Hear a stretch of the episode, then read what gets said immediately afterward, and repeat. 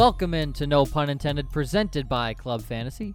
I am your host, Joe Zolo, and boy, do we have a lot to cover today. If you're listening on 97.3 Sunshine Jams in Miami, Fort Lauderdale, first, thank you. Second, if you missed any of the shows, want to listen back to them, you can find us on any of the podcast platforms that you listen to music, podcasts, wherever it may be. Also, third, if you're a Dolphins fan, you're now becoming New England South, because it's honestly been ridiculous how many former Patriots have signed with either the Miami Dolphins, the Detroit Lions, or the Tennessee Titans. And joining me to break all of this down, as always, Josh Hudson. Josh, how are you? Man, this has been an exhausting couple days of NFL news. But I'll tell you what, with everything that's been coming over, this whole coronavirus pandemic that has basically wiped out sports, this could not have come at a better time. And I am so grateful for that. I agree. We needed some form of sports, right? Because there was like no sports last weekend. I think the UFC had a fight, and there was horse racing. I've resorted to watching marble racing on Twitter. People keep posting videos. This is not a joke, people. I've seen the clips. It's unbelievable. If you've seen the one with the light blue marble, that one was clearly taking steroids. Okay, he gave a little tease. He was like, I'm in first. He dropped back to third on purpose, and then he just sped by the rest of them onto his way to a W. It is invigorating, and they need to figure out a way to make live betting a possible option on that. Anyways, how we're going to essentially go through all the madness here. Little quick recap of the CBA. Going to go over basically a franchise tag roundup. We're not going to dive into it at all. Then we're going to go through the trades, which to date have been 4. So to date, just, again, at the time of this recording and show, 4 big ones. And then we'll, go into free agency, some of the big names that moved around and how it affects you in fantasy football. Starting with the new CBA, the players voted yes. I believe it was 51.8 to 48.2. Yeah, it was really close. It was almost dead even. But now teams can only use one tag, either the franchise or the transition tag, so that's new for this CBA. 7 playoff teams, which if you listen a couple weeks ago, 3 weeks ago, I voiced my hatred of that. I think that's idiotic. The NFL is one of the few leagues that actually only lets in the good teams, and now you're essentially you're letting in the Steelers. If you're going to last year, you're letting in the Steelers. Were the Steelers a playoff team last year? God, no. No, they weren't a play. So, that's the point, is unless there's more parity in the league, and, it was an anomaly that the Titans made it to the AFC Championship last year. Unless there's more parity in the league like that, I think it's stupid. The NHL can get away with it, letting half the league in, because there's parity in the NHL. Any team can win on any night. The NFL, yes, any team can win. But if I told you that Nick Foles, the new Bears quarterback, is playing against Patrick Mahomes and the Chiefs, who would win 99 times out of 100? The Chiefs. There's no shot. So there's no parity. And once there becomes that, maybe this gets better. 17 games as well. That won't take effect this year. It'll take effect next year. So we still have a 16-game schedule this year. Franchise tag roundup. A lot of them. Dak Prescott has the exclusive franchise tag from the Dallas Cowboys. Cincy tagged A.J. Green, R.I.P. Tennessee tagged Derrick Henry. Kansas City tagged Chris Jones. Tampa Bay, Shaq Barrett. The Giants, Leonard Williams, for some stupid reason.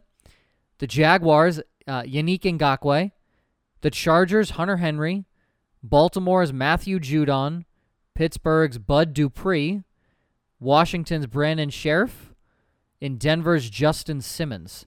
And the transition tag was placed on Kenyan Drake. So basically the Cardinals now have the first right of refusal. They can match any deal that Kenyan goes out to try and get. And even that transition tag for Drake is worth over $8 million this year. Yeah, and that's essentially what he was aiming for in free agency, was between 8 and 10. That's what the initial reports were. So if they can work out even like a 3-year deal for, say, $25 million, I think that's worth it for Drake. I mean, I remember when we looked at it, you know, we compared looking at AAV, someone that currently, if Kenyan Drake has this transition tag on him and it stays, it's just under $8.5 million. So he is currently in between Derrick Henry and Saquon Barkley. Saquon at just under 8 on a rookie contract. Derrick Henry at just over 10 and a quarter on the franchise tag. So the guys below Kenyan Drake are Jerick McKinnon, Leonard Fournette. Who just restructured his deal. He did. Jerick McKinnon, Leonard Fournette, Lamar Miller, Austin Eckler, Duke Johnson. Like, when you look at the guys under Kenyan Drake and look at the back half of the season he had last year, $8 million is not unreasonable for him to ask for. I agree. In my opinion. Saquon's on a rookie contract. You can't do anything about that. I believe Fournette is still on his rookie contract. Can't do anything about that. As is McCaffrey, correct. As is McCaffrey. Eckler just signed a new deal, but this was the really first year that he stood out, which, again, not taking anything away from him. But you have guys like Lamar Miller at $6.5 million. Again, like that was his contract last year. We don't know what's happening this year, but his last contract was $6.5 million. So Drake getting 8 to 10, not unreasonable, in my opinion. Now, moving into some... Oh, I'm sorry. One more. The Browns placed the second-round tender on Kareem Hunt. So RIP to Nick Chubb's career for at least the next year. Yeah, that was tough. I didn't like that. That was tough. So I'm gonna work basically backwards from where we're at today, March 19th, to basically the past few days when the league year officially began, when the CBA was signed. So most recently, again at the time of this show, Nick Foles was traded to Jacksonville. So Nick Foles was traded to Chicago. Chicago received Nick Foles, and Jacksonville received a 2020 fourth-round pick, which currently sits at number 140. So they now, I believe, have 12 draft picks in upcoming for next month. Jacksonville?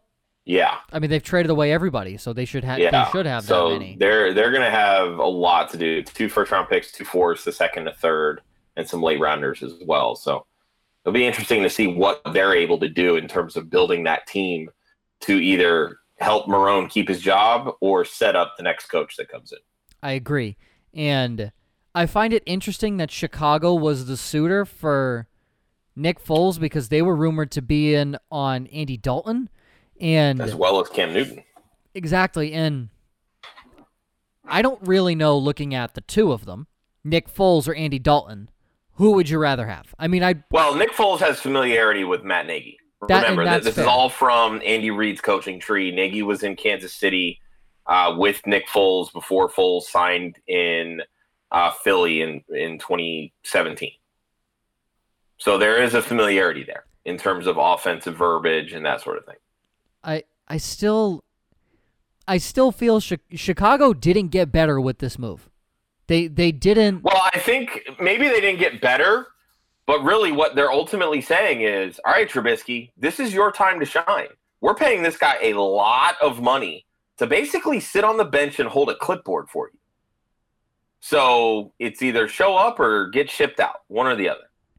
And that's fair. That's essentially what this move is. Maybe it's just to kick Trubisky in the ass and say, hey, we need you to perform better. Basically. It would have been no different if they would brought in Dalton or Newton. Would have been the exact same thing. Don't go out and draft Trubisky. That's not what we're saying. Let's pump the brakes on that or draft Nick Foles, but it'll be an interesting time in the quarterback room for Chicago. A smaller trade that wasn't really talked about, which I kind of feel has a solid amount of traction. Andy Janovich, I believe is how you pronounce his last name, was traded to the Cleveland Browns for a 2021 7th-round pick that goes back to Denver. Now, a lot of you have no clue who this Andy Janovich is, unless you are a Broncos fan. But be a fullback. He's a good fullback too. Yeah. So I can't remember. This is a Stefanski offense. They had C.J. Ham in Minnesota last year. Yeah. He ended up getting, I believe, rewarded with a 3-year deal this offseason. He was great. So, and again, leading the way for Dalvin Cook and in spot duty, Alexander Mattison, and for a couple games, Mike Boone. This is what Stefanski wants to do. He wants to run the football. I believe the Vikings last year they were like bottom five or something in pass attempts in the league. Like, they are going to run the football. So bringing in a guy at fullback to lead block for Nick Chubb, who, you know, was second in the league last year in rushing, and then Kareem Hunt, who, oh, by the way, led the league in rushing 2 years ago. They could have a very dynamic running game. The problem is, for fantasy purposes, you don't really know which one is going to shine week in and week out. Yep. And who really is going to get the lion's share of the carries or touches, for that matter. On the other side of things, for Denver, this affects Phillip Lindsay and Royce Freeman. So I don't know if Denver has a backup plan, but they... Well, Denver has gone through, and they've beefed up their offensive line routes. So remember, last year they signed Ja'Wuan James to play right tackle for him from Miami. He missed all of last year with an injury.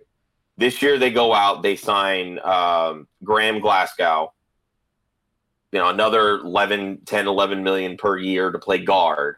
They still have Garrett Bowles. They still have a couple pieces there. They have the makings of a solid offensive line. So really, even by losing Janovich, really what that tells me is that maybe they're trying to go away from fullback sets and let the running backs, you know, single eye formations, you know, maybe put both of them on the field at the same time, because you're, you know, run those 21 type packages, 22 type personnel packages that ultimately give you an advantage on offense over defenses, because most defenses don't have packages for 22 and 21 personnel. You're not wrong. I think we saw it last year with the Patriots is when Sony Michel lost James Devlin, there was nothing. He couldn't do anything. And I'm not saying that Phillip Lindsay and Royce Freeman are the same way, but we don't know. And this could very well affect how they run. And again, Denver might have a plan, but they did just give Janovich away for literally nothing. It is a 7th-round pick next year. That is nothing. Yeah. Like, to me, this was a salary dump. Sure, but it was only a salary million. Dump, and it's a change in offensive philosophy. I mean, you look at what Drew Lock's biggest strength is, it's throwing the football downfield.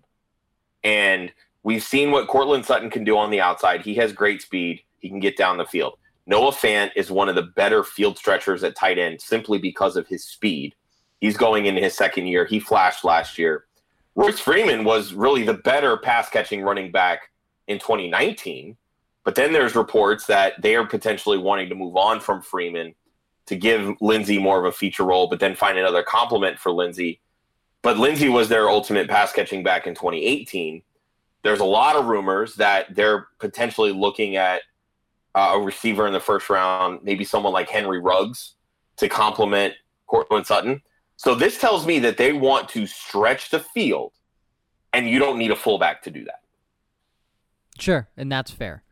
Moving on to some other ones, some of the basically the three sexy ones, as I'd like to call it, starting with the trade between the Minnesota Vikings and the Buffalo Bills. Buffalo. Oh, this one got me hyped. Buffalo acquires Stephon Diggs and a 2020 7th-round pick from Minnesota for a 2020 1st-round pick, 6th-round pick, and 5th-round pick from 2020, and a 2021 4th-round pick. Buffalo's 1st-round pick this year is number 22, so Minnesota will now have 2 1st-round picks this year.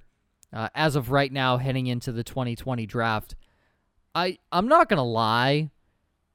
I weirdly think Minnesota might end up winning this trade if we look at this like 3 years from now, because they got a solid haul, I think. You got a first-rounder. I agree, 100%. You got a first-rounder for Diggs, who I believe was a 4th-rounder for you guys. I think he was a 5th, actually. He was a 4th or a 5th. So you got a 1st, which already above his value, what you got for him, a 5th, which was the same thing, a 6th, which is below, and then a 4th next year, which, again, is above what you got him for already. I think, honestly, Minnesota got a fantastic haul for Stephon Diggs. But on the other side, Buffalo.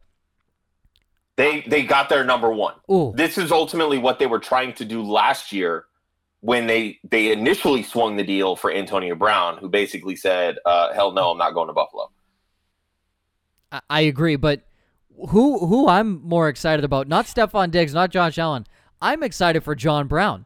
I agree. Because John Brown, once again, is going to get looked over. And remember, John Brown is now not getting the number one guy. John Brown might not even get double covered. He's going to have single coverage on the second or third best guy. Hello. Yeah. And already he's had time to build a rapport with Josh Allen. And it's a good rapport too. And it was a productive rapport. I mean, he was the top 20 wide receiver in fantasy last year. This, to me, bringing in Diggs, I think is ultimately, it accomplishes a couple things. One, now defenses have to respect really what is one of the best route runners in the NFL. Like, Stephon Diggs has a quick first step. He can separate. He's got good speed. He has good hands, and he can get down the field. John Brown, watching him run routes last year, I did not realize how good he was at running routes. Oh, my God. He was fantastic. Now you have two really standout wide receivers that can create separation through their ability to run routes and have good speed. And, oh, by the way, you have Cole Beasley, who was the top 30 wide receiver in fantasy last year. You have Dawson Knox, who can stretch the field at tight end. You have Devin Singletary, who can catch passes and, also is pretty quick. And Josh Allen has a big arm. This offense is going to be something to watch. The biggest key is going to be how much progression is Josh Allen going to make as a passer, because he relies a lot on his legs and the rushing production at, for yards and touchdowns. Does this move get him up to 25 passing touchdowns? We don't know. But at least now he has the opportunity to get there because of the weapons that Buffalo is trying to surround him with. Sure. Another guy that you didn't mention that I think is worth mentioning in that offense is TJ Yeldon. They acquired him from Jacksonville last year via free agency, and I don't think he's on the team anymore, dude. Is he not? No, I think they released him at training camp last year. No, he was on the team. Get out of here. No, I'm double-checking the roster now, but yeah, I think they released him really early. Well, no, according to ESPN, he is still on the team, but I don't think he played a whole lot last year. No, he didn't. But you got to remember, it was Frank Gore and Devin Singletary ahead of him. Now, at this point, it's just Devin Singletary. Yeah, I mean, he basically played in 4 games for him. Sure. But you got to remember, in Jacksonville, he was the primary catching back between him and Leonard Fournette. So I think that's just another weapon to add into the mix if they want to. That's all I'm saying.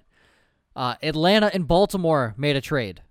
Baltimore acquired a second-round pick and a fifth-round pick in this year's draft. Atlanta acquired a 2020 fourth-round pick in tight end Hayden Hurst. If you remember, I love this deal. For who? I love it for both teams, actually. Obviously, Baltimore has moved on from Hurst already because Mark Andrews has been an absolute stud for them. So this ultimately creates more opportunities for Andrews. Because remember, they were basically trotting out a trio rotation between Nick Boyle, Mark Andrews, and Hayden Hurst. And, Andrews was playing 60% of the snaps. And he was able to do what he did. Now he has the opportunity to push for 70% of the snaps on offense. And we see the rapport that he's already developed with Lamar Jackson. You get a couple of draft picks in there that they can add more around him, fill in that defense, plug a couple holes on the offensive line, add some depth pieces, whatever it may be. On the flip side of that, Atlanta just lost Austin Hooper, which we'll get to that in a second. So they needed a tight end, a pass-catching tight end. Hayden Hurst is a very well-rounded tight end. He can block in line. He can get down the field. He's not going to be a field-stretching guy like a Noah Fant or an Evan Ingram or even a Mark Andrews, but he can be that sort of, Jason Witten, Tony Gonzalez-esque that is just, catches the ball, gets a few yards upfield, and that's that. He can extend drives. And that's really what they used Austin Hooper for. That was the role that they used him for. Matt Ryan throws to his tight ends. That's not a secret. They released Devonta Freeman. So right now, they don't even have a running back. That tells me the draft is going to be pretty important for them. And nobody's going to be covering Hayden Hurst because everybody's going to be paying attention to Julio Jones and Calvin Ridley. I think Hurst could sneak into the top 15 in terms of tight ends this year. Oh, I think he has top 10 upside. I don't know that he'll finish there. But again, he has that type of upside because of what we've seen this offense produce from that position. And personally, I don't even think Austin Hooper is that good of a tight end. He was a product of the system. I don't think he is either. I don't think Austin Hooper is good at all. I have said that since day one. When people were hyping up Austin Hooper, I said, no, he's not a good tight end. So I was a starter of that little bandwagon right there. Now, to the big one, the big trade that everyone was talking about. Which got even more juicy Wednesday morning after a report from Michael Irvin, but go ahead, continue. I've heard that isn't true coming from DeAndre Hopkins. Well, of course, he's not going to say that it is. Well, yeah.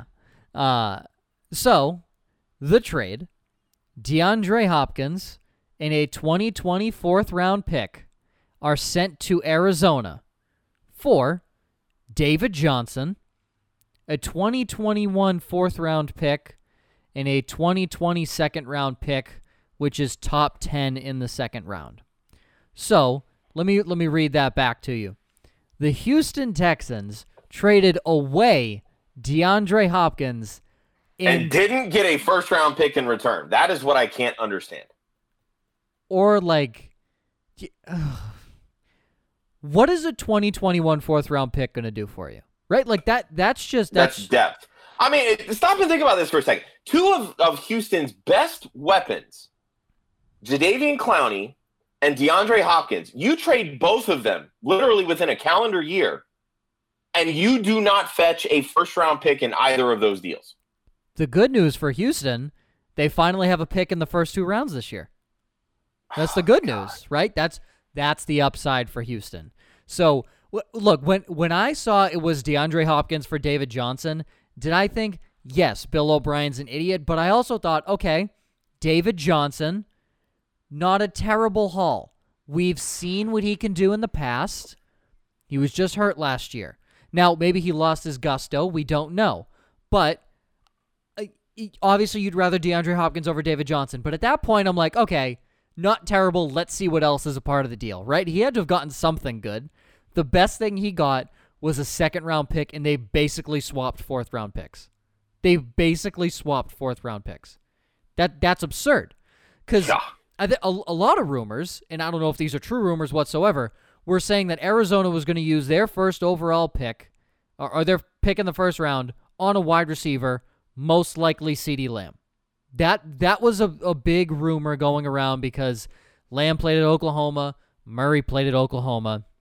So at this point, if Arizona is interested in DeAndre Hopkins, do you, as Bill O'Brien, let's put on the Bill O'Brien hat for a second. Don't get too stupid while you do it. If you are Bill O'Brien and you're trading away DeAndre Hopkins to Arizona, would you not think in your head, okay, if Arizona's willing to go get a big-name wide receiver like DeAndre, they were probably thinking about maybe grabbing a wide receiver with their first-round pick. Let me get their first-round pick and their second-round pick and a fourth in 2021. Now, answer me this: if you add the 2020 first-round pick from the Arizona Cardinals in this trade to Houston, isn't the trade 1,000 times better? Yeah, because absolutely. Because or if you're getting the David Johnson from 2016, sure. But you got to think. And I think this goes over a lot of people's heads, is Bill O'Brien didn't want to pay DeAndre Hopkins. Okay. I don't know why, because he's the best all-around receiver in the NFL, in my opinion.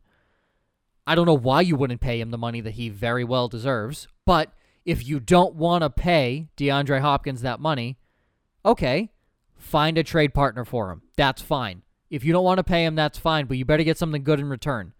And if you got a 2020 first and second with David Johnson, okay, sure, that's fine. But when you go out here and say you want cap relief from DeAndre Hopkins, you can't trade for a guy who basically has the exact same cap hit. You can't do that. That makes no sense. Yeah, I mean, if David Johnson was floated around to any team in the league, I'm willing to bet that nobody would give up anything more than a sixth-round pick. For two reasons. One, because we've seen the diminished skills of David Johnson, and two, because of the size of that contract in accordance with the decline of skills. So you're basically saying that you got only a second-rounder and a sixth-rounder in return for arguably the best wide receiver in the NFL. Yes. Yeah, that's exactly what I'm saying. This is idiotic. People that say Bill O'Brien's a good head coach, you just... He's made some bad decisions. Okay, people, ready? Here's Bill O'Brien's past, basically. Here's Bill O'Brien's 2020. Call a fake punt up 24-0 on my own 30 in Kansas City. Proceed to blow game. Trade away DeAndre Hopkins for nothing.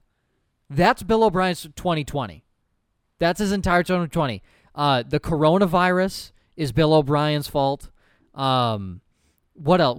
Everything bad that's happened in 2020, just blame it on Bill O'Brien, because clearly this guy is not the brightest bulb in the shed. And it really gives me hope for, I don't know, for the little guy that doesn't feel like he can do something, but then he sees Bill O'Brien make all this money and go do dumb crap like this.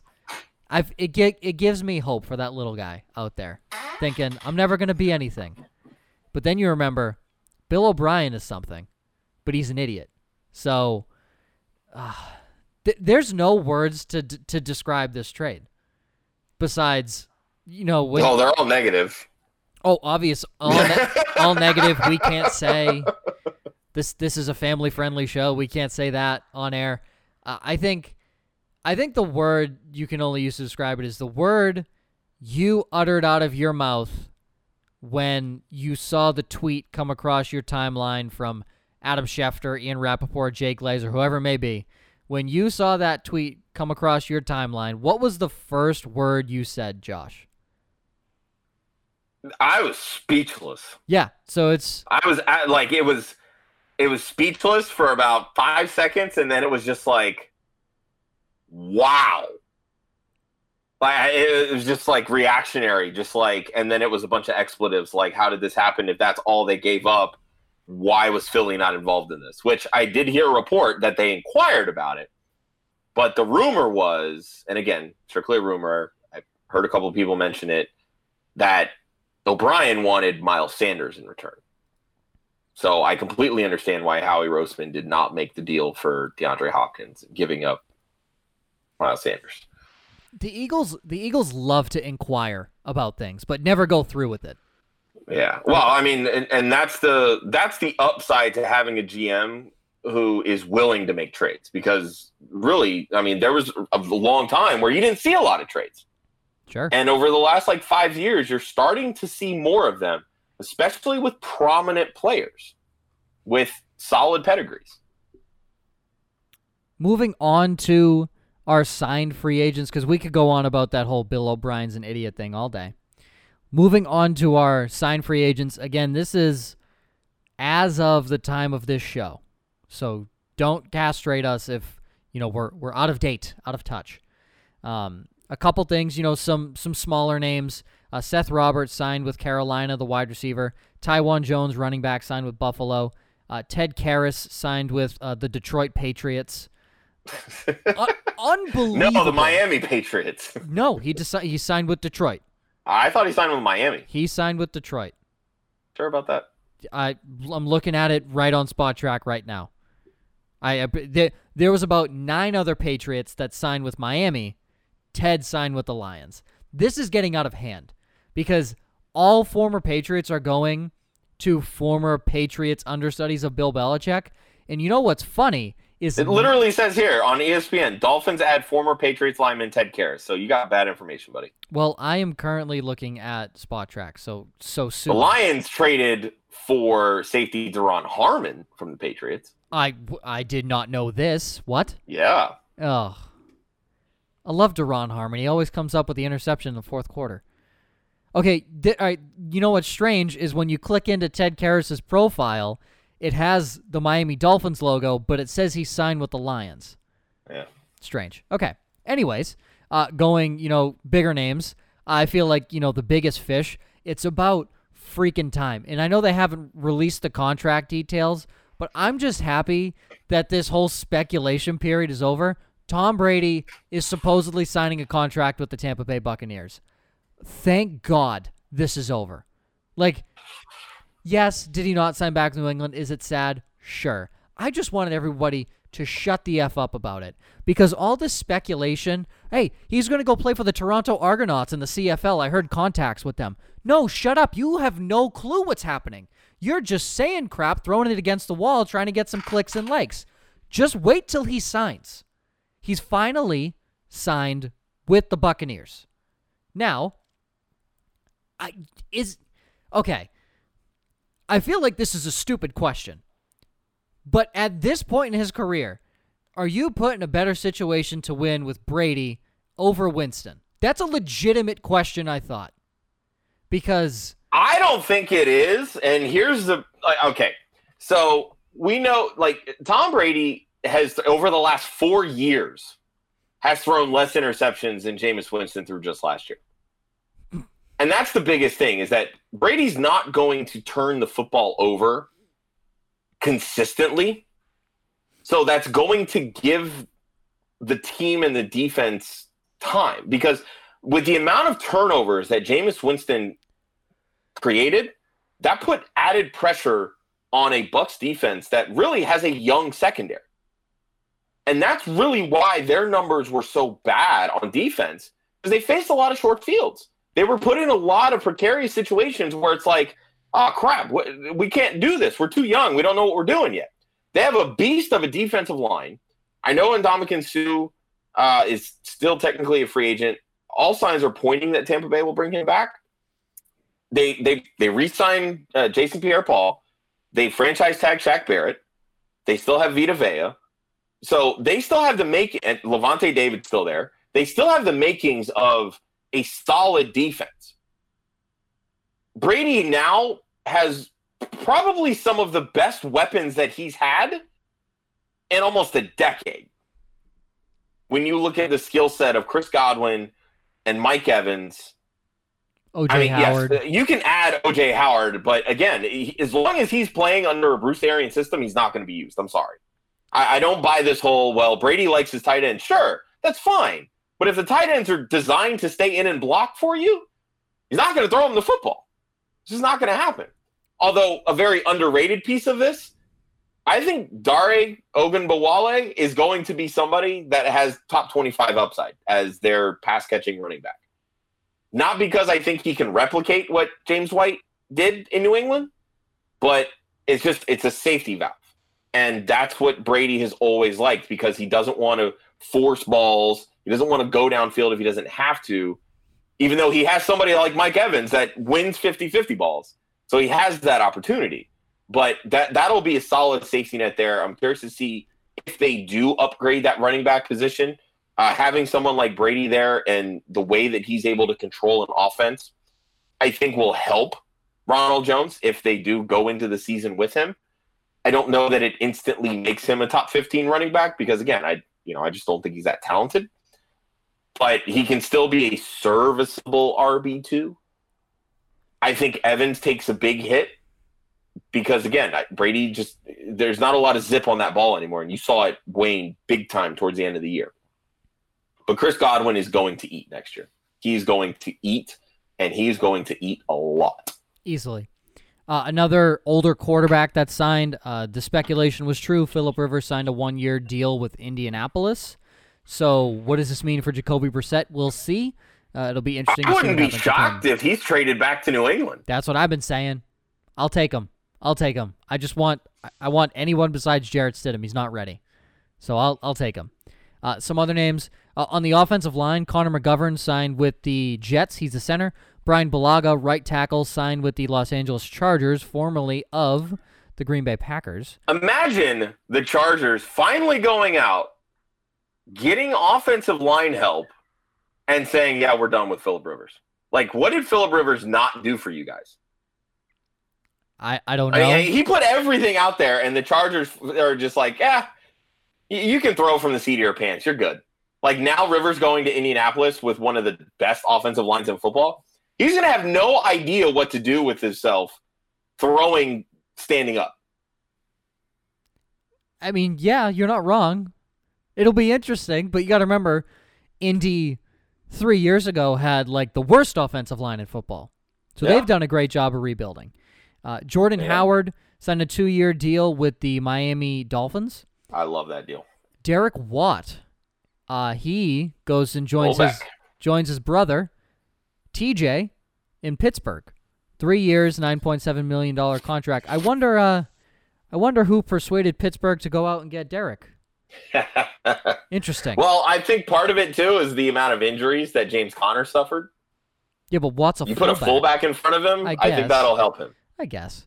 It could. Just saying. One of the bigger ones, Teddy Two Gloves signs a 3-year, $63 million contract with the Carolina Panthers. And you look at it and say, I like this deal. I do, too. But you look at it and say, really he gets $20 million a year. He really hasn't. But that's low. That is very low-end starter money for a quarterback. I don't even think that's like league average at this point. Like it's below league average. So yeah, I mean, I'm mad because it debunks my Carolina's going to trade Cam Newton and 3 first-round picks to Cincinnati for Joe Burrow. But I'm interested to see what Bridgewater does because we saw Joe Brady work well with Joe Burrow. And Brady worked with Bridgewater in New Orleans 2 years ago. Exactly. So I like it, honestly. And there's a lot of good weapons on that Carolina offense. There is. And, I mean, Bridgewater's not going to throw downfield a ton, so I think this really does hurt Curtis Samuel. But I think DJ Moore can pick up where he left off because he is a yak monster. So he can take those short passes and get up the field quickly. So I'm curious to see how that plays out. And Thomas should see some good time as well. I agree. Too. Some other names. Marcus Mariota signed a contract with the Raiders. I don't understand this one. Personally, I don't get it. I think it makes sense.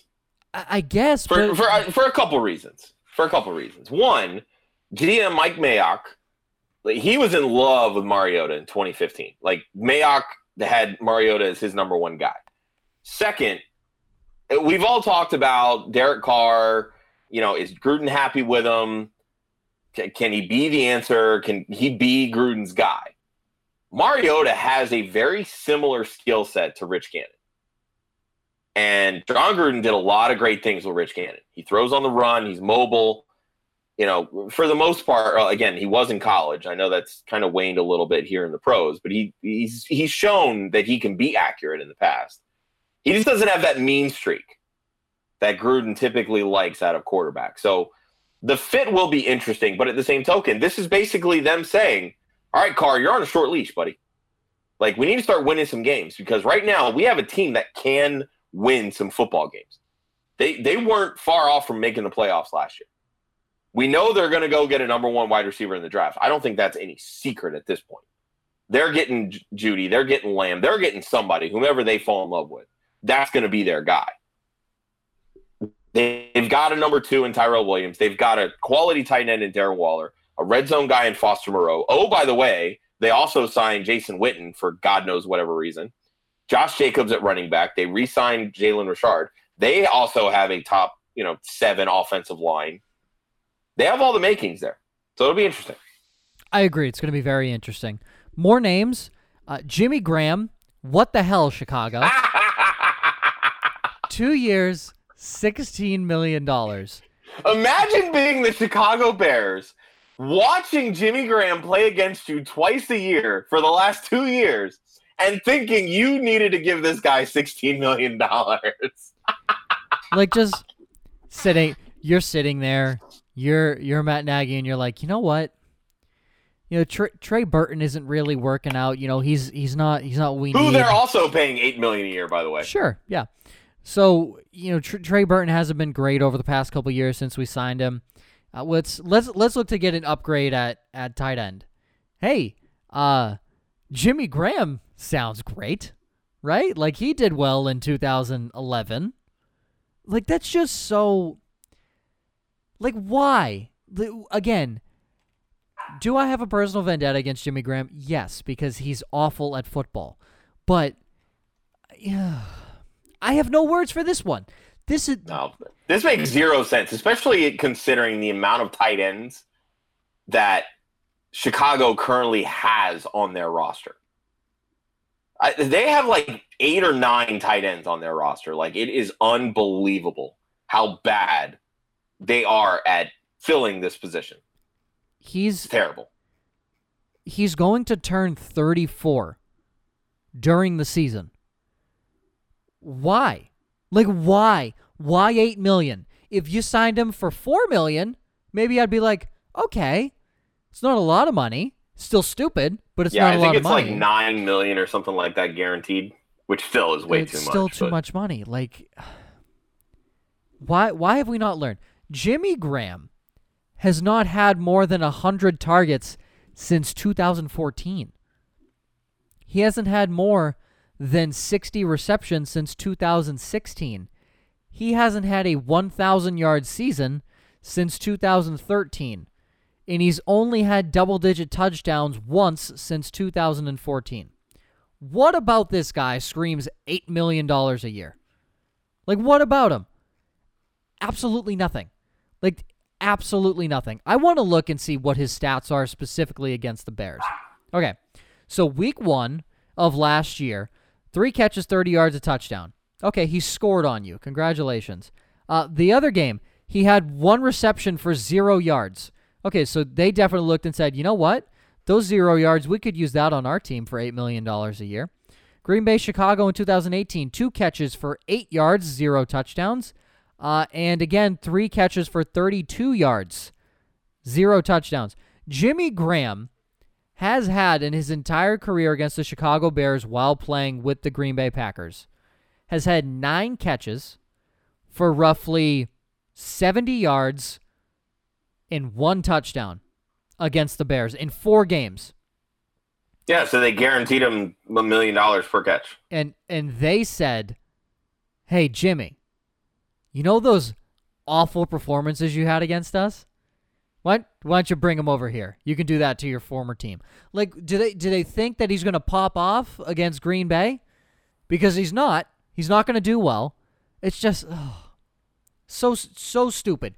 And for all of you that are like, oh, Jimmy Graham's in a new offense, Mitch Trubisky is going to target him because, you know, he's big along with Allen Robinson, and you're going to draft him in the 7th round, just jump out your window at that point because you're going to lose your league. Okay? Don't draft Jimmy Graham in the 7th round.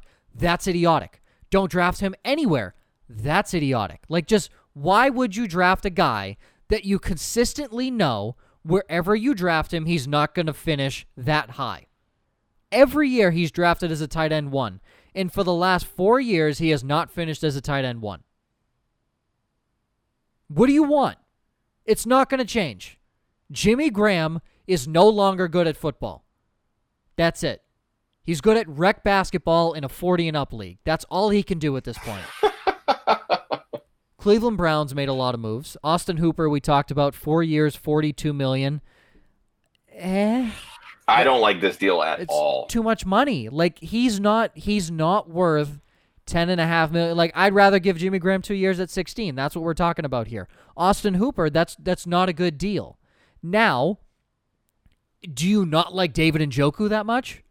Well, I think here's, to me, the motivation behind the deal. So Kevin Stefanski ran, I believe it was either the most or the second most 2 tight end sets last year, which, again, goes to their desire to want to run the football. Okay. Austin Hooper is not a blocking tight end. I was just about to say, Hooper can't block. David Njoku is not a blocking tight end. So what you're basically telling me is, you got him to line up in the slot, which, oh, by the way, Jarvis Landry occupies that. So you're paying him now $11 million a year to be a glorified what exactly? Decoy? I mean, this screams terrible, terrible, terrible deal to me. It's just awful. It makes zero sense. Like, you could have kept Njoku as your top pass-catching tight end and brought in an actual blocking tight end to run that two tight end sets. I mean, just looking at last year, when you look at the tight end position from Minnesota, I mean, you look at Rudolph finished as tight end 16, and then you go all the way down to Irv Smith at 33. Like, to me, that's about what you would expect. Yeah. I think Hooper is probably a low-end tight end one, and by low-end, I'm thinking like tight end 11 or 12. And that's and Njoku has zero value in a redraft, none whatsoever, unless Hooper gets hurt, which, again, we've seen him do, so it's possible. But, yeah, this, for fantasy purposes, is terrible. From an NFL standpoint, it still makes zero sense. Another bad move, in my opinion. Case Keenum, like $6 million a year to be a backup, roughly. That doesn't mean anything. Like, that to me is backup quarterback money nowadays. Sure. It's just, I guess. And again, it's the same concept with Foles and Nagy in Chicago. Keenum played with Stefanski in Minnesota previously. Sure. The one move I do like was Jack Conklin, 3 years, $42 million. That was a fantastic. Solid right tackle, great run blocker. He's had some ups and downs, over the past few years, but his rookie year, he was an all-pro. So, this guy can be. Yeah, this also helps Cleveland in the draft, because now they have the option to maybe an offensive tackle falls to them and they can get a bookend to go with Conklin. Or if there's a run on them and they miss out, okay, fine. Maybe we can get a prospect in the second round, but it doesn't put the added pressure that, hey, we have to get a lineman because now we've put an anchor at least at one spot on the line. A couple other moves, and then I want to kind of cover defense a little bit. Eric Flowers, guard, signs with the Miami Dolphins. I'm going to absolutely butcher this name. Halapuli Vaitai.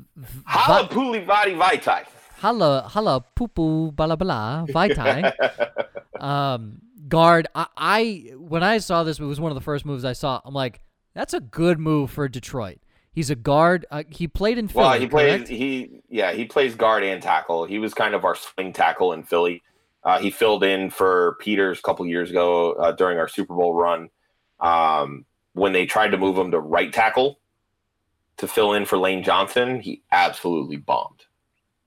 Like he really plays better on the left side, but even then he's average at best.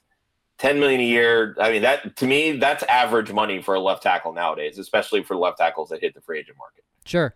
Definitely. So, but I like the move, honestly. I thought it was it was needed for Detroit. Yes. It was absolutely needed. I mean, they've had an atrocious offensive line. Very. Going over some defensive sign. There's a lot of decent defensive signings here. My favorite was the trade. The trade? Oh, with Buckner to Indianapolis. Oh, yes. Sorry, I forgot about that. With all this news, it kind of gets flooded. But yeah, I mean, yeah, sure. Let's talk about it. I think, honestly, both teams got a solid deal. Oh, absolutely. I mean, Indy has to spend money. And that's the thing, is the way that the salary cap and the CBA is structured, you have to spend X amount of money over a 3-year period. And Indy just absolutely shredded everything when Chris Ballard came in. They focused on building through the draft, and they've made a lot of great draft picks. I mean, Quentin Nelson, Darius Leonard being two of the tops on that list. But now, like, they have to start signing these guys to either extensions or free agent contracts. Like, that's why they paid Devin Funches what they paid him, because they needed to spend money and it was only a 1-year deal, so whatever. Now it's like, all right, they've got to spend some Boku bucks. So you give Phillip Rivers 1 year, $25 million. You go out and you swing this deal. Like, I don't think they've actually had a first-round pick or since Quentin Nelson. Like, every move they've made, it's been to, like, trade back and get additional second-rounders. So trading the first, their first pick at 13 overall, not all that surprising to me. You get a bona fide defensive stud in DeForest Buckner. You give him a monster extension, which is reportedly about $21 million per year. That's a win for Indy. But on the flip side of that, San Francisco just paid Eric Armstead. I think it was 5 years, $85 million is what they gave him. It's a lot of money. Who was a former first-round pick. They drafted Nick Bosa last year. They still have Solomon Thomas. Like they have a defensive line full of first-rounders. So one of them was going to get left off the list. I personally would have moved on from Thomas and kept Buckner, but that's just me. But if you knew you were going to pay Armstead, you know obviously you're going to have to pay Bosa. You can't pay all of them 15 to 20 million a year. You just can't do it. One of them had to go. Yeah. And so I think this is a good deal for them because of the trades that they made, like, you know, trading for Emmanuel Sanders. They didn't have a second, third, or fourth round draft pick, I believe. So by now you have 2 firsts.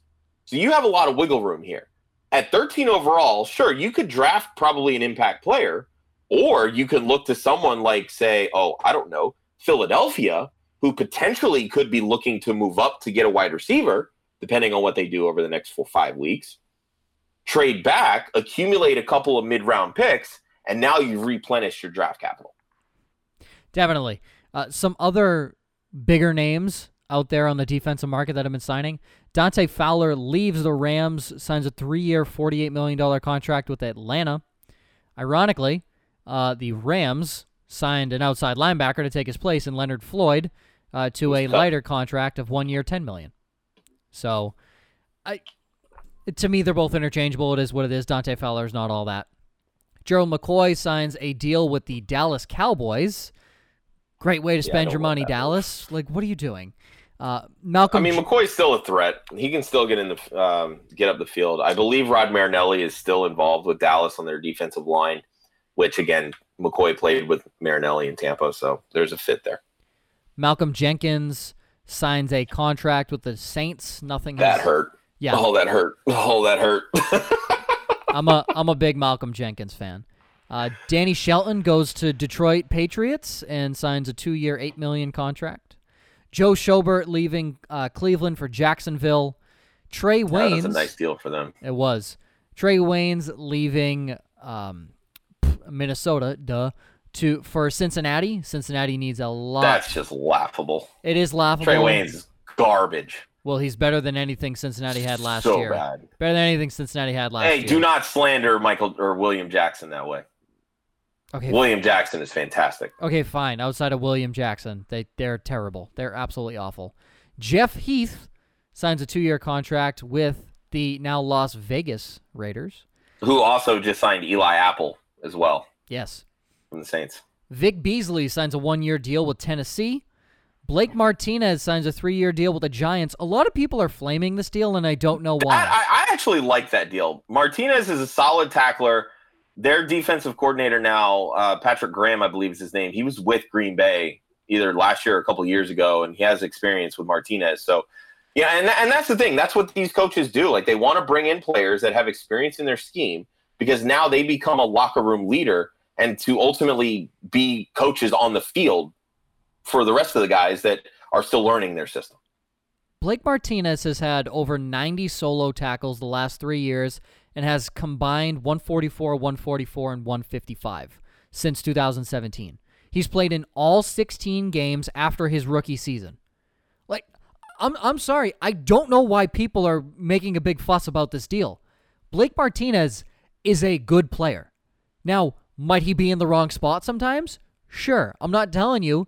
He's a grade A linebacker, but he tackles. He doesn't miss tackles. That's the big thing. He knows where to be in the run game, and the passing game is a different story.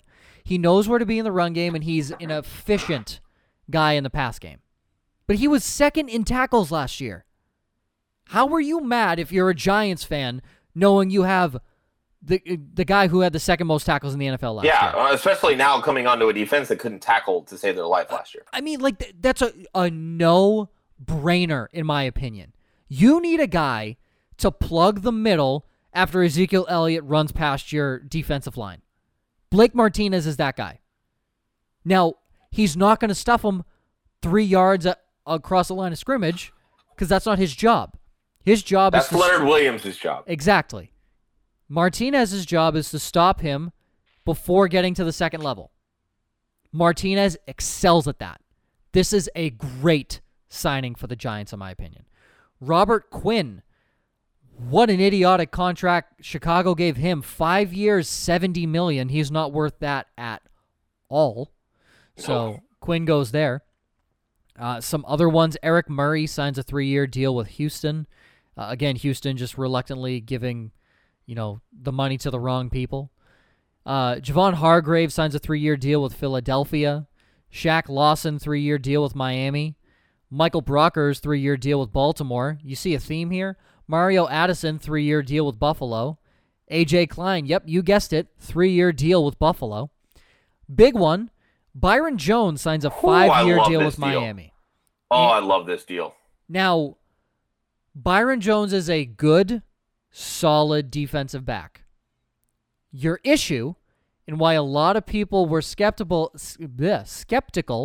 about giving him this giant contract, because he doesn't make interceptions. He doesn't create turnovers, which, when you look at a lot of these guys being paid DB1 money, they're good coverage guys, but they excel in terms of they create turnovers. So this is what I love about this deal, okay? So Miami now has the number 1 and number 2 highest paid corners, and I'm including, obviously, Xavier Howard in this deal. And, Joe, I know you're not a huge Xavier Howard fan. Yeah, because he's bad. Byron Jones can be a lockdown corner. Sure. Okay. Now, quarterbacks have to decide which side they're going to throw to. Howard is respected. Howard also creates turnovers. He knows how to – he's a ball hawk. But that's the thing with ball hawks, a la Marcus Peters. They sometimes get beat, and they can get beat. So if quarterbacks are looking away from Byron Jones and targeting Xavier Howard, that defense now is going to create turnovers, because Howard's going to he's going to create turnovers because of his ball hawking skills. So say what you want about his coverage grades, but he knows how to find the football. So this, to me, is a win-win for both sides. Now, obviously, there's a lot up in the air with Xavier Howard in terms of, domestic issues and how the NFL might come down and punish, et cetera, whatever. But they now have a solid tandem on the outside. They've built up their defensive line, Shaq Lawson, Kyle Van Noy. They've spent a lot of money here on defense. So what does that tell you that they're going to do during the draft? Offense, offense, offense. They're going to use some of these excess picks to trade up to get the quarterback that they want. They're going to fill in the rest of their offense and use everything else for depth. I have absolutely loved what Miami has done this offseason. I don't particularly like the Ereck Flowers contract, because I don't think Ereck Flowers is all that good. But he did look better the second half of the year playing guard for Washington. So if they keep him at guard, I think this deal should be okay. You add Ted Karras, who's a veteran in the middle. If these guys stay healthy, they can add another tackle, potentially at 18 if they don't move that pick. Josh Jones comes to mind, Andrew Jackson from USC. There's some guys that they could plug in to play opposite on one of those bookends.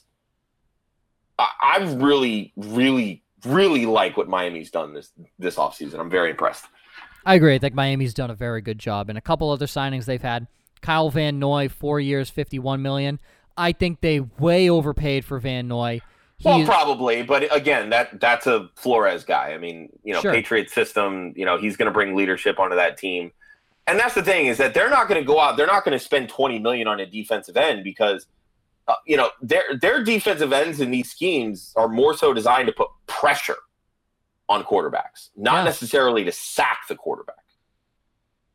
I mean, even looking at like Trey Flowers in New England a couple years ago, like his sack totals weren't insanely high. And what, 9.5, I think? I think he averaged like 8 sacks over his career in New England. Okay.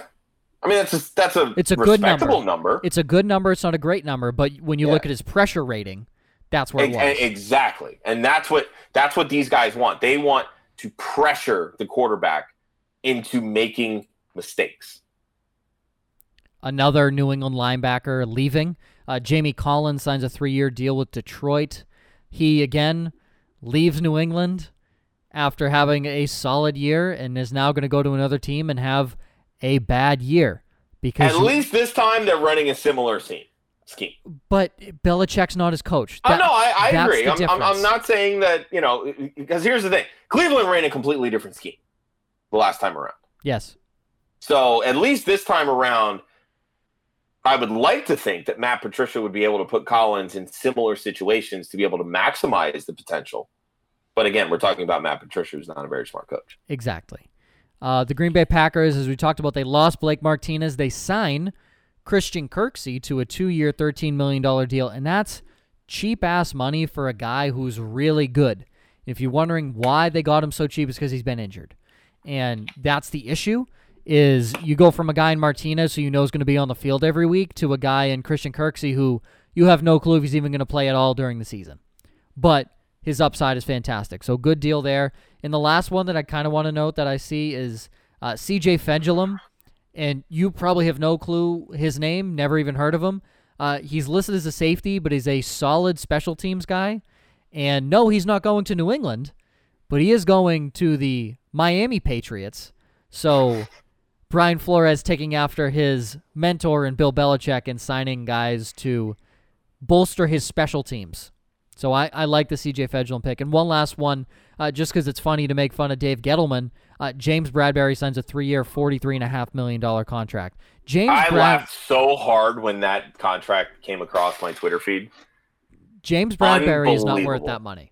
Not at all. I mean, he's good in press coverage, but again, I mean, you bring in a guy like Joe Judge, whomever they brought in at D.C., I don't know off the top of my head, but, you know, they – again, much like these Patriots head coaches, they value versatility.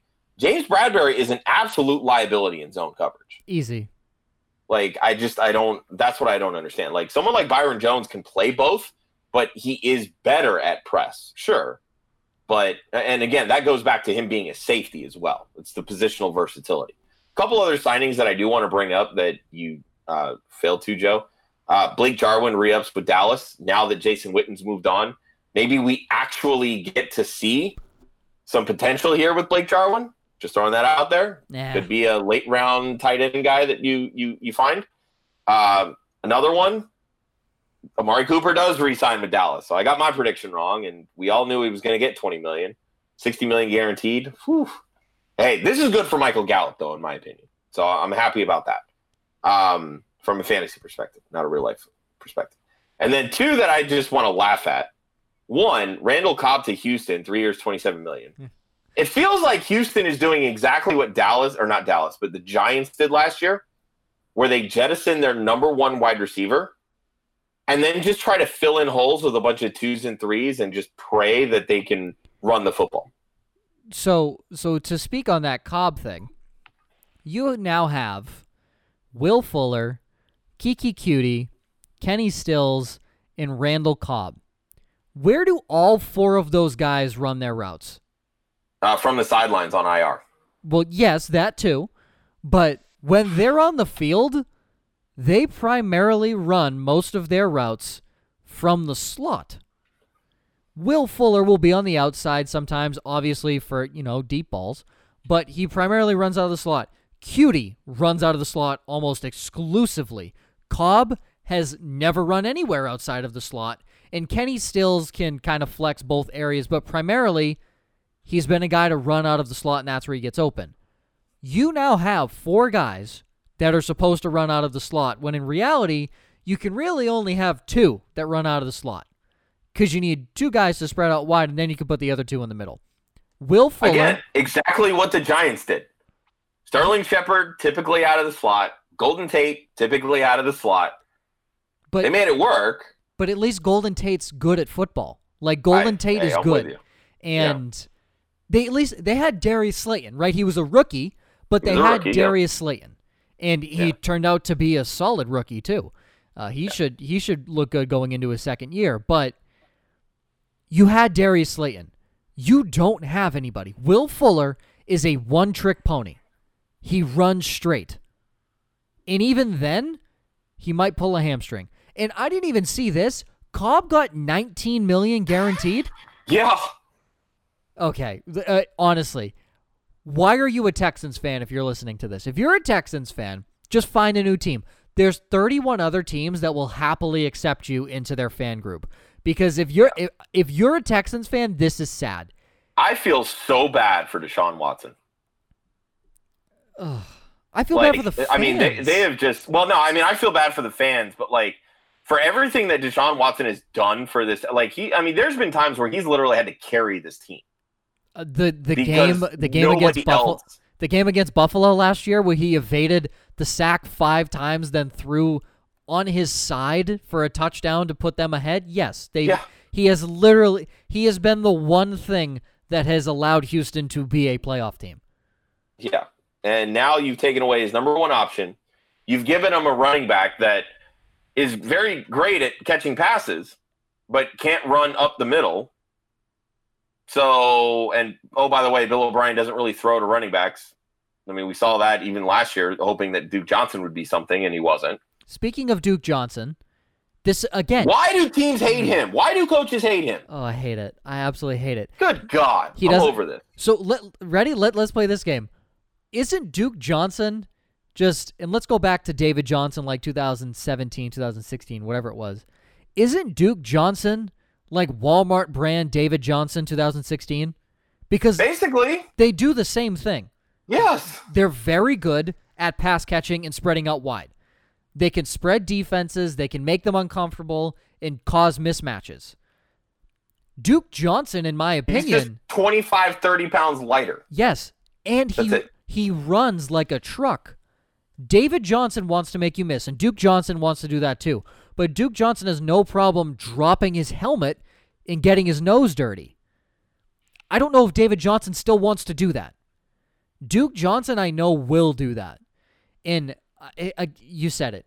Why did teams hate Duke Johnson? I don't know. I think Duke Johnson is one of the most underrated running backs in the NFL for the sole reason no one will play him. And it shows when he's on the field, he is one of the most efficient running backs in the NFL. Agreed. I don't get it. And then we can end with this one, unless you have anything else you want to add. Go for it. The Titans re-up Ryan Tannehill 4 years, $118 million with $91 million in potential guarantees. Let's just... a moment of silence for... Titans fans. Like, Nashville already had to deal with a tornado. Now they have to go with Ryan Tannehill. Like, I'm sorry, that city has not had luck lately. The Predators haven't been great. NHL season canceled, which is the best team in town. The tornado, which was terrible. I didn't realize how bad it was until like the morning after. Yeah. It was again, condolences to everyone out there. And now Ryan Tannehill. Like, oh, come on, man. Like, you tagged Derrick Henry. You did the right thing there. Give it another year to see, okay, is Derrick Henry really going to continue this over a full season? Or are we just looking at Derrick Henry's only going to do this from week 9 and on? Yeah, but you basically locked Tannehill in for 3 years. Oh, it's just... That's the downside. Come on, guys. Like, what are we doing? Did you not listen to the show and hear me say that Ryan Tannehill's just bad at football? Like, how do you... Okay, what did Alex Smith sign with the Chiefs, right? What did he sign for? Oh, God, I don't know. Because Alex Smith is a better version of Ryan Tannehill, in my opinion. Now, if Ryan Tannehill can develop into maybe what Alex Smith did his last year in Kansas City, maybe we have a different story. Because his entire career... Back in 2014, it was a 4-year extension worth $68 million. Okay, so at the time... But I mean, but again, that was a different era of quarterback contracts. No, sure, but so I'm saying at the time, that's probably comparable to what Tannehill got now. That's probably very comparable. Tannehill's not averaging $30 million a year, so... Not at all, but it's just... Oh, come on, guys. Like, what are we doing? Seriously, what are we doing? We're signing bad players to these contracts. We're signing Randall Cobb with $19 million guaranteed. It's just, why? Like, why? Was there not another quarterback that could hand the ball off for less money? Was there not that guy? Like, let's be honest. If you wanted to give Ryan Tannehill money because you thought, hey, he carried you to the playoffs, he helped you, you know, get to the AFC Championship last year, sure, if you thought that, take a step back and realize that Derrick Henry carried your team. Ryan Tannehill did nothing. And when you relied on him to actually do something in the AFC Championship, he crapped his pants. Because he can't play football unless there is a 200... How much does Derrick Henry weigh at this point? Unless there's a 400 pounds... 243, I think, 253, something like that. 250 pounds of pure muscle that runs a 4.4 sitting behind him. He can't do it. Ryan Tannehill can't win a football game unless there is a reliable running back behind him with a solid offensive line. Oh, he lost his right tackle, by the way. Like, his best offensive lineman. Everyone's like, what about Taylor Lewan? Lewan's been really hot and cold lately. He's not been the solid stud left tackle that he was a couple years ago. He's been very hot and cold the past few years. I think it's stupid. Now, I don't think it affects A.J. Brown, Adam Humphrey. I don't think it affects those guys. I think their fantasy value is right where it would be. But if Derrick Henry left, I don't think A.J. Brown even finishes top 30. Because at that point, you're relying on Ryan Tannehill. And you can't rely on Ryan Tannehill to win you football games. I hate the move. Absolutely hate the move. I mean, I understand bringing him back. I do. I get it. Not for that money. No, definitely not for that money. And for that long, too. Like, sign. That's the issue that teams find themselves in with quarterbacks. Quarterbacks make the most money, plain and simple. And if you tried to lowball him at $25 million, somebody was going to come up, they were going to give him more money, and now you're stuck with plan B. And for most teams, there is no plan B at the quarterback position. I would have taken whatever plan B they had. It's just, at this point, right, so what I loved is something that Denver did, I believe, 2 years ago, is after Case Keenum's big year in Minnesota, they said, all right, Case, we saw you had a really good year last year. We're going to sign you to a 2-year, I think it was like $38 million deal. It would probably be nowadays 2-year, let's say $50 million deal for Ryan Tannehill. Let's just say roughly that, because that would be about $25 million annually, which is roughly what he's getting now. So you look at it like that. The contract Denver signed for Case Keenum was, okay, Case, prove to us in year one that you can actually play football. He didn't prove that, so they let him go. And that's perfectly fine. I loved that idea from Denver. Why, if you're Tennessee, would you not do the same damn thing? Say, okay, Tannehill, we're going to give you more responsibility under center this year. Prove to us you can actually play a full 16 games and win us games with the game on the line. That's what they should have done. Instead, they threw all this money and said, you're good enough. Like, that's just so stupid. All you had to do was sign him to a prove-it deal. But you signed him to a starter's contract. I thought it was stupid. And maybe you're right. Maybe someone would have come along and said, okay, Tannehill, we saw you got the offer 2 for $50 from Tennessee. We're willing to give you 3 for $70. One more year, a little less money, AAV will give you more guaranteed. Sure, a team could have definitely came across and said that. But this shows that they're putting all their marbles in Ryan Tannehill and Derrick Henry. And if it doesn't work, then what are they going to do? There's no backup plan. Like, whatever their backup plan was should have been plan A. Because plan A being Ryan Tannehill is not a good plan. I know he's been better since Adam Gase. He's not a winning quarterback. He does not take you. Last year you finished in the AFC Championship. You were the second best team in the AFC. Finished in the playoffs. Does this re-signing of Ryan Tannehill in everything that Tennessee's done so far this offseason, put them as the winners in the AFC? No. No, because that's the next step they have to take, is winners of the AFC. This puts them nowhere near that. Now, might they win their division, which they failed to do last year? Yes, because Bill O'Brien... they absolutely could, because Houston is imploded. Because Bill O'Brien... Jacksonville looks like they're rebuilding. Indy's the only contender, really. Yeah, and who knows, because Phil Rivers looked washed last year, so... terrible. So really, your competition is Deshaun Watson carrying the team on his shoulders and Indianapolis minus Phillip Rivers. So, by the way, another signing. Go ahead. Chris Harris to the Chargers. Oh, not to the Eagles. It's really hard. Josh, I want to put myself in your shoes. It must be really hard being an Eagles fan, seeing all these cornerbacks and wide receivers sign with other teams and Philly not doing anything about it. Absolutely killing me. I did like the Hargrave signing, the defensive tackle, because I mean that's how he's MO. You know, you build from the inside out. So they're gonna focus on their lines because a good pass rush helps mitigate a poor secondary, or at least makes a poor secondary look average at best.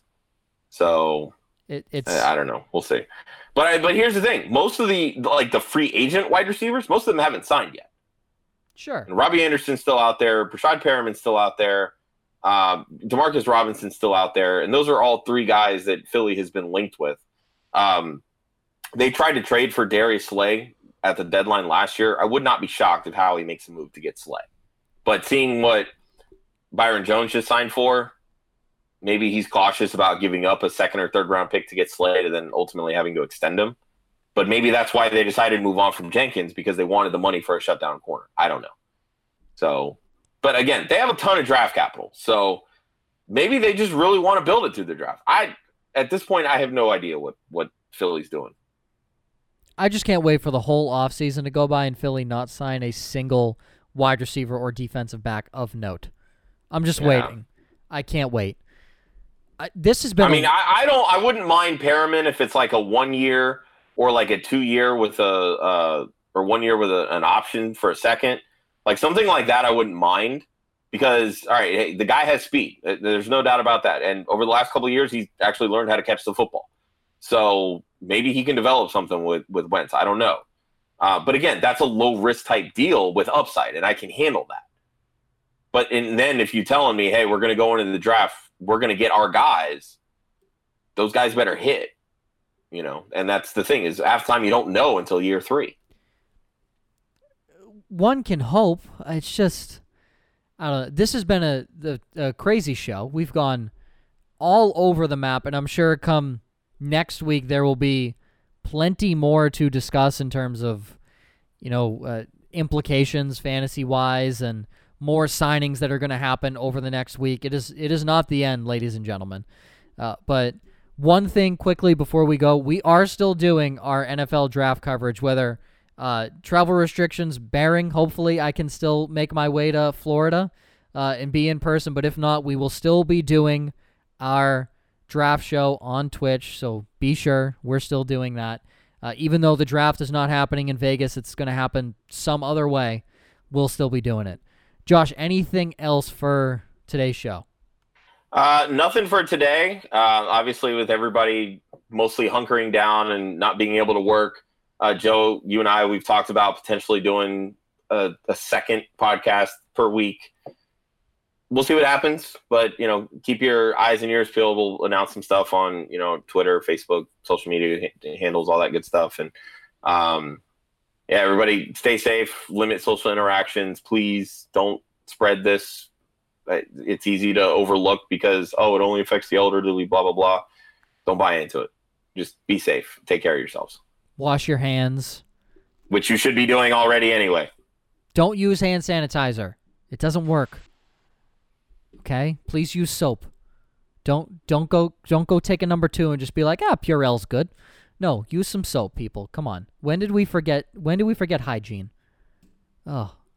Monsters we live with, Josh, in this world. Terrible. Absolute monsters. Terrible. We're talking to you people. You're the monsters. We're also included in the monsters, but we're talking about it, so we won't, crap on ourselves. We're just going to call you the monsters. And just keep in mind, we love you, and we hope you support the show, but you are a monster, okay? We're all monsters. Actually, technically, if we break this down, Josh, right? You're still going on this show. We're all technically monsters. You ever been in your house for too long and you just start thinking dumb crap? This is what I'm thinking, right? We're all technically monsters, right? Because I'm sitting here next to my cat one day, and she looks up at me and wide eyes and is like, looks like the fear of God's in her eyes. And I'm like, to her, I'm a monster because I'm 10 times her size. And if we look at a bear that's 10 times our size, we're like, that's a monster. Or we look at Derrick Henry, it's like, that's a monster. We're all monsters, people. Just choose to be a good one. Like Mike Wazowski. Just be a good monster. Josh, anything to add on that? No, I don't. All right, fantastic. That was a great little one-minute riff that I had at the end. This has been No Pun Intended, presented by Club Fantasy. You can follow Club Fantasy on Facebook, Twitter, and Instagram at Club Fantasy FFL. URL is clubfantasyffl.com. If you're listening on 97.3 Sunshine Jams in Miami, Fort Lauderdale, first, thank you. Excuse me. Second, if you missed any of the shows, be sure to listen back to them on any podcast platform, Spotify, Apple Podcasts, Google Podcasts, Stitcher, wherever you listen to podcasts. We promise we are on there. Always remember, defense wins championships, offense wins fantasy football. Stay safe, people, during this time, and we will see you next week.